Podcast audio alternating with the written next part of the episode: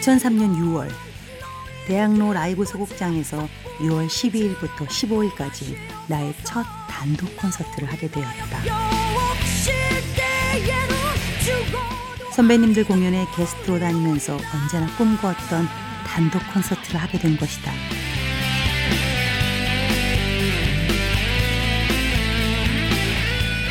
첫 티켓을 오픈하고 전에 매진이 됐고 극장 밖으로는 예매하지 못한 팬들의 줄이 끝이 보이질 않았다.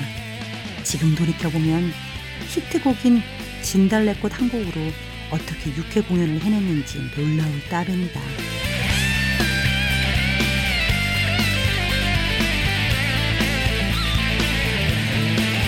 그 후 전국 투어 콘서트에 이어 LA 레이커스 고장인 스테이플스 센터에서 미국 뮤지션들과 초대형 조인트 콘서트도 하게 됐다.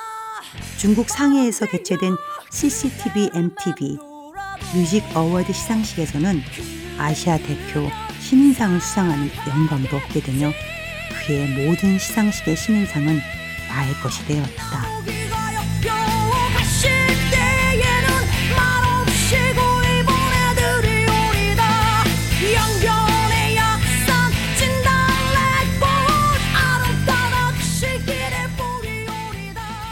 그렇게 꿈같던 일집 활동을 접고 전보다 한층 보강된 뮤지션들과 함께 2집 앨범 작업을 시작했다. 가는 녹음실마다 음악이 좋다고 모두들 이구동성으로 날 추켜 세워 주었다. 거기에다 전폭적인 프로모션까지 뒤를 받쳐 주었는데 1집 때의 촌스럽고 다듬어지지 않은 나의 비주얼은 프로의 손을 거쳐 기름통에 쏙 넣었다 빼는 것처럼 제법 연예인 티가 났다. 그렇게 나의 2집 앨범 락스타는 완성되었다.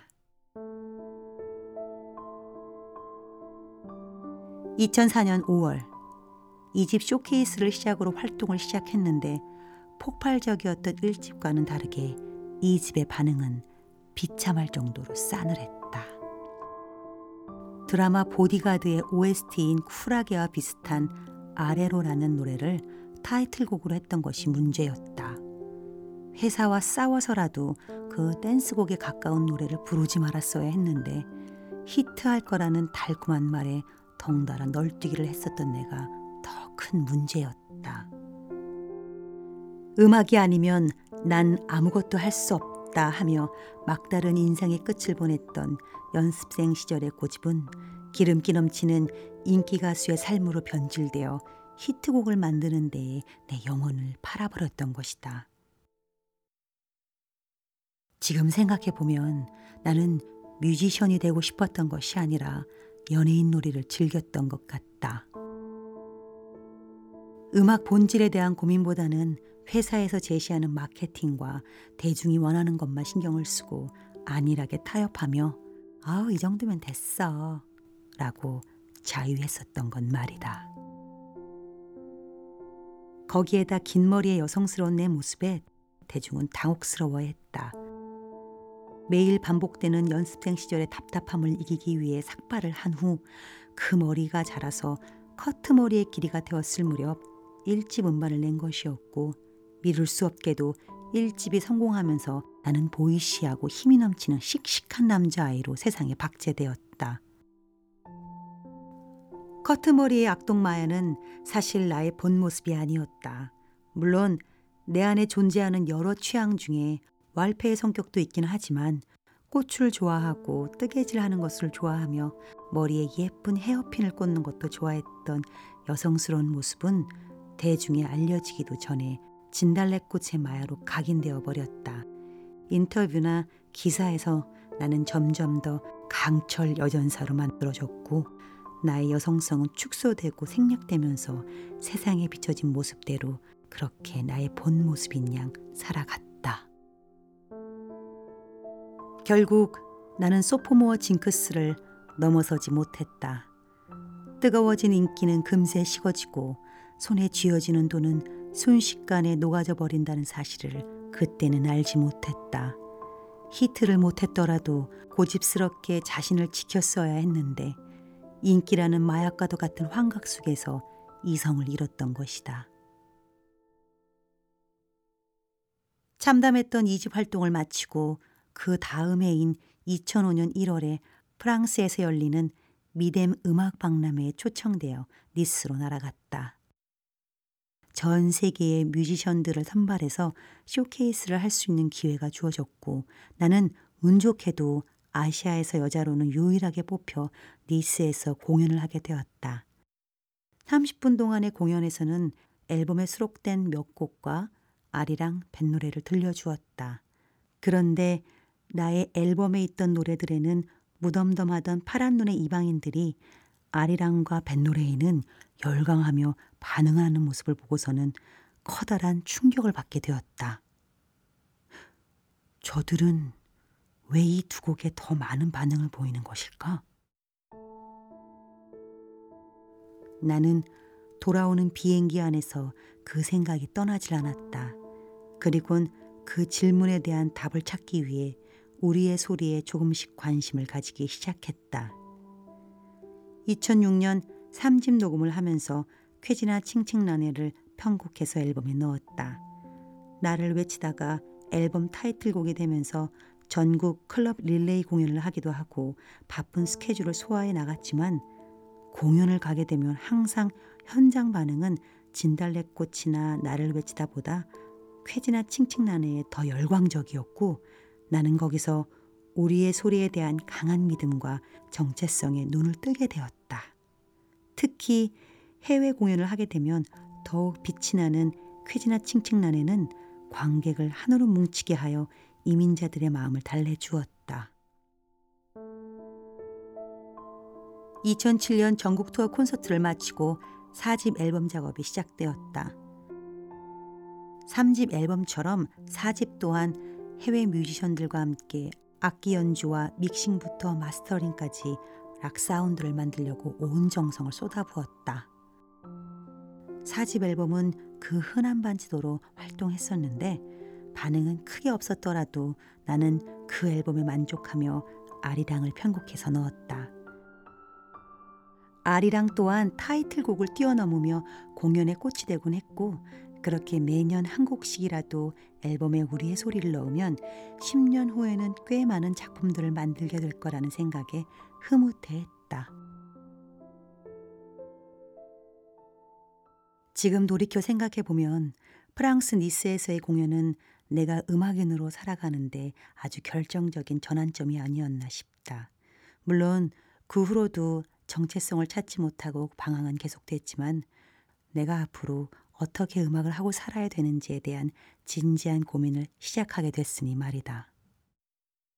나는 한국 사람이며 한국에 살고 있는데 우리 소리에 한 번도 깊은 관심을 가져본 적이 없었다.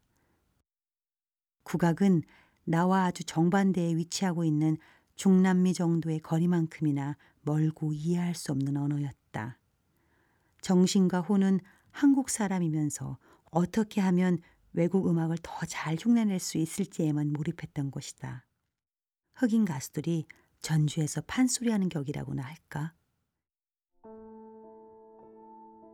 3집과 4집을 만들었을 때만 해도 나는 제법 외국 사운드로 채워지는 앨범을 보며 흥분했었다. 게다가 아리랑이나 쾌지나 칭칭나네를 만들어 놓고는 스스로 우리 것에 한 발씩 가까워지고 있다고 우쭐했었다. 그러나 그것은 국악의 본질을 이해하지 못한 상태에서 남의 음악의 중심을 빼앗겨 만들어진 결과물일 뿐이었다. Road to Myself라는 앨범명까지 만들어가며 정체성을 찾고자 했지만 나의 마음만 재확인했을 뿐 음악은 갈 곳을 잃고 똑같은 실수만 반복했다. 2009년 표류하는 정체성으로 괴로워하며 떠난 바이크 투어를 뒤로하고 위풍당당히 수록된 미니 앨범을 세상에 내놓았다. 음악 어디에서도 위풍당당함은 찾아볼 수 없는데 제목에서만 나는 당당하다고 외치고 있을 뿐이었다.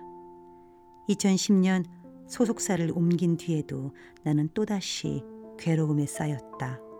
그때까지도 무엇을 해야 하는지 정확히 알지 못하고 시간만 보냈다.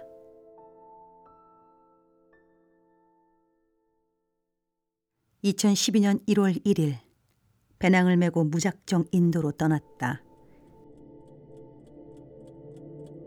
인도에서 풍토병에 걸려 사경을 헤매다 현지에 계신 한국 스님의 지극한 정성으로 거의 죽다가 살아났고 결국 한 달도 못 채우고 한국으로 돌아와야만 했다.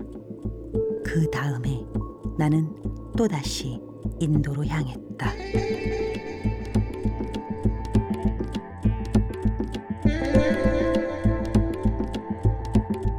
첫 번째 인도 여행의 교훈으로 이번엔 한국인이 운영하는 민박집에 머물렀다.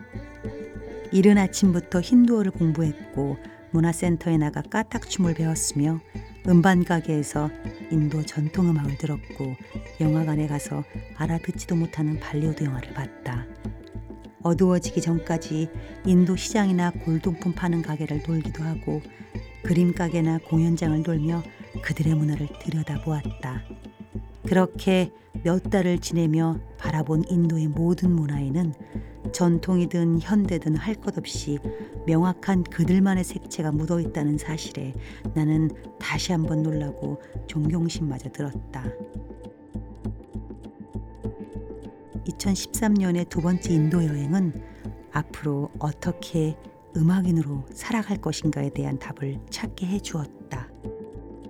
그들은 자신들의 것을 버리지 않으면서 세상과 소통하고 있었다. 그것은 비단 음악뿐만 아니라 그들의 삶 전체에 녹아져 있었다.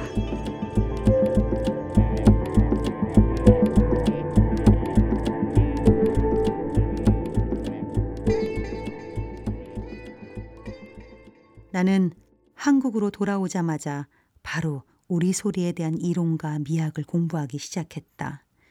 예전에는 채널을 돌렸을 국악방송을 꼼꼼히 챙겨보며 장단과 식임새의 음악적 요소들에 집중했고 국악 공연장과 국악 학회를 찾아다니며 국악에 조금씩 눈을 떠갔다.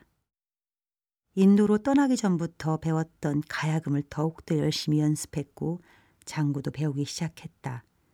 음악 속에서 때론 인문서적들을 읽으며 희미했던 나의 길이 보이기 시작했다. 시간이 더 지날수록 희미함은 명확함으로 명확함은 신념으로까지 이어졌다.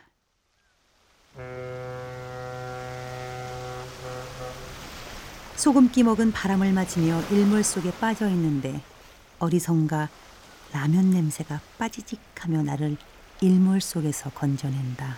어우 이 자극적인 MSG 확조미료 냄새. 오. 냄새를 따라 선실 안으로 들어가니 벌써 승객들이 하나 둘 짐을 챙기기 시작한다. 드디어 완도항이 도착하는구나.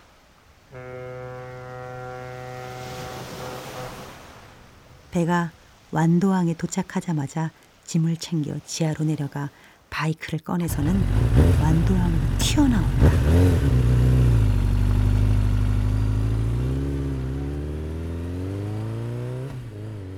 완도의 소박하고 정감 가는 시내를 돌아보다 감자탕집에서 나오는 20대 초반 아가씨들에게 묻는다. 저기요, 여기 식당 맛있어요? 어, 마야씨 아니에요? 음, 이 오토바이 마야 언니 거예요? 묻는 질문에는 대답도 안 하고 놀람과 반가움에 배고픈 나를 붙잡고 놓아주지를 않는다. 글쎄 감자탕은 그럭저럭 괜찮긴 한데 음식 투과거리에 있는 횟집으로 가보세요. 음식 투과거리의 회센터들은 손님을 기다리느라 불빛을 밝히고 있다. 눈앞에 보이는 가게로 들어가서는 매운탕 한 그릇을 시킨다.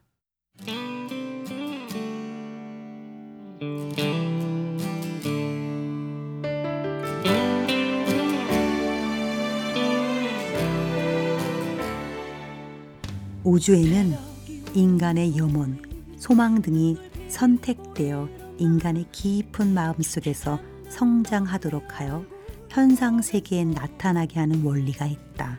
따라서 마음 속으로 꼭 구하고자 하면 모든 것이 현상 세계로 나타난다. 트로와트